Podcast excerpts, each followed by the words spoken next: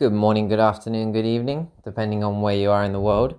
This is Jack Panda, and I bring you episode 109 of my daily audio logcast. For those of you that are new, this is an unedited, raw flow of thoughts and feelings that quite often take us to insightful places. Other times, unfortunately, the rambling takes us nowhere. But hey, that's the risk of embracing the unknown with me here today. It's been a busy day, it's been a productive day, and a very creative day. Been uh, focusing on creating events for the new year, focused around home cooking and intuitive eating, both of which are just really important factors in my personal life at the moment and Karina. And that's what Sacred Food is focusing on. Focusing on for 2020 is really uh, reaching out to those who or don't have a clue how to cook, like at home, don't know how to shop. They're just totally and utterly lost. Never, they maybe were never given the tools. Their parents didn't cook, or yeah, they just really don't know which way to turn. And so we want to give them some tools. We want to spend a whole day with them. So it's going to be an eight, nine hour workshop and really talk about food, um, cook food together, and also eat together.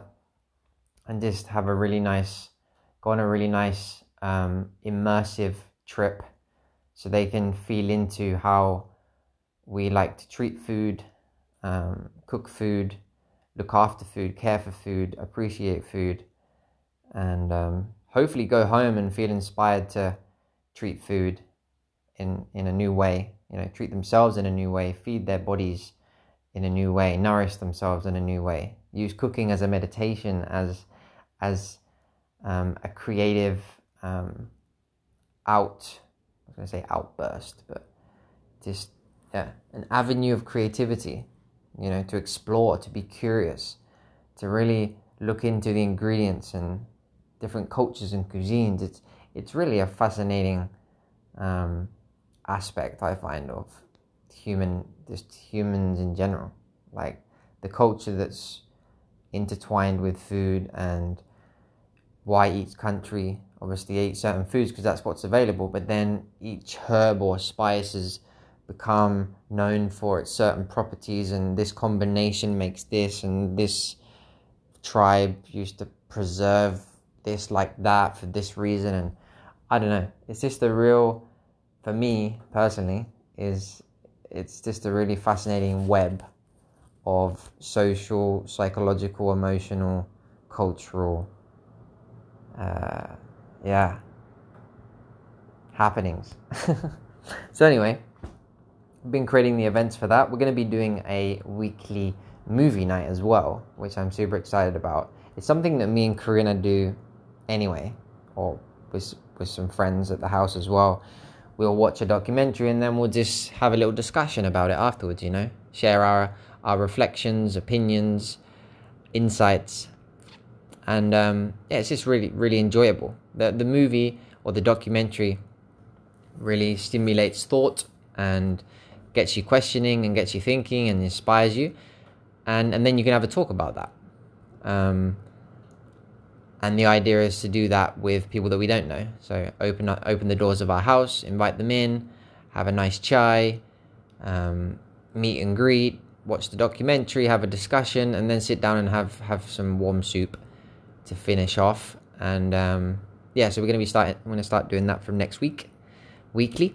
So that's nice start interacting more on a physical level with people and you know relating with people on a physical level but but through through our passion through food like really creating the environment. Because i'm very used to going out in the sense of like during my travels i would always meet people in their environments as i traveled and it's very different to constantly be adapting and them to get to know you through your adaptation to their environment rather than you being in the environment that you've created and inviting people in and them experiencing your environment and adapting to you. So it's it's a very different uh, dynamic for me, and I'm excited about that. because I feel that we have a lot to to give, to share, and inspire and receive in that space. It's a it's a win-win all round, I believe. So anyway, going back to home cooking and eating real food, I went on a on a nice walk today, and I I, I bumped into a, a, farmer on the island, and um, I was just passing by his house, and I saw that he had loads of crates of potatoes, and it seemed like they'd been freshly picked or undug from the field, and certainly they were. And I said to him, are you, are you selling potatoes? And he said, No, not really. They're for me and my family. It was quite a quite a lot of potatoes, but he said, you know, these are these are for the for, for the following months. You know, this is our they have two seasons a year. This is the second season of the year, and um, yeah, he just grows for himself and for his family. And so we got chatting.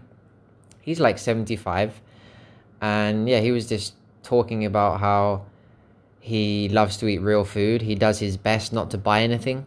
He likes to grow everything, raise. Um, he raises chickens and rabbits as well for meat and he'll preserve things. He'll he has a big massive fridge, so if he grows melons in the winter, uh, sorry, in the summer, which is when they grow, he then can eat them throughout the winter until up until March.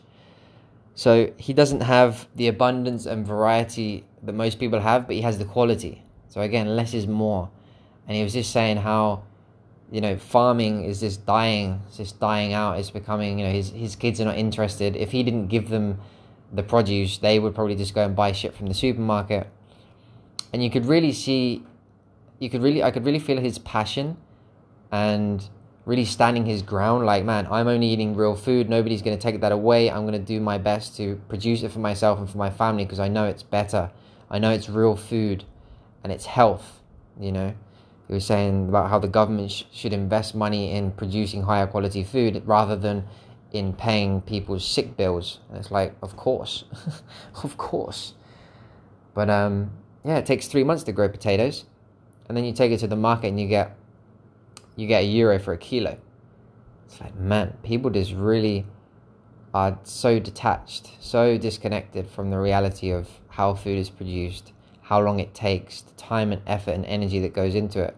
Of course, these farmers that want to survive and actually make a profit, make a business out of it, they have to start using technology and pesticides and shit and injecting their chickens and doing crazy shit to speed up the process so they can actually survive and make money. You know?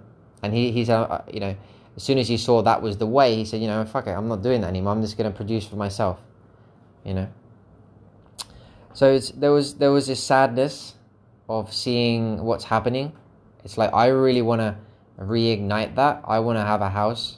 Like as soon as as soon as I finished the conversation, I was inspired. It's like man, I want to get a house. I want to have a little piece of land, grow my own vegetables. It's just again the ex- the ordinary is becoming extraordinary. It's going to become extinct. Farmers are going to become extinct as, as we know them. Conventional farmers growing things in the soil, really taking that time. You know, I have uh, just down the road from me, there's quite a few farmland pieces of lands, allotments, and you see the farmers every morning, you know, with their plants, with this, taking their time. You know, they're all older generations that just have a different mindset. They they live a slow paced life. But for, for my generation, for younger generations that are online, they're in this mindset of instant gratification, impatient, want everything now. They want everything and they want it all year round. They want it cheap you know, there's no there's no consideration for the farmer. There's no consideration for quality of food. There's no consideration or appreciation of how good things take time. And people are just, I don't know. I've talked about this before, right? Maybe we will adapt to this new chemical loaded, technological loaded food that this farmer who's 75 sees as total garbage. Maybe we will we will adapt, or maybe it will just kill the majority of of you know maybe that is part of the depopulation plan of the universe or of the elite i don't know. But it's really inspiring to me. It was really beautiful to, to just listen to him and feel his wisdom and feel his his passion. And man i said if you have a have a spare rabbit or you have some spare vegetables i want to i want to try it. Because that taste doesn't exist anymore so hard, so hard to find good quality produce. So hard. Sacred food is becoming extinct. and uh, we want to keep it alive. That's mine and Karina's mission is to keep sacred food alive. Yes, that's all we have time for today. Hope you enjoyed. Seek out your sacred food. Do you? Do you invest? Do you appreciate the time? Do you invest time and money into real food? Do you cook real food? Or do you just, yeah, not rate real food? Maybe food is just something that you put in your body and it's not a priority in life. Maybe as as a friend, as a human, brother, uh, bleh. totally lost myself there. Yeah, eat real food, cook real food. Ciao for now. I'll speak to you again tomorrow. Ciao for now.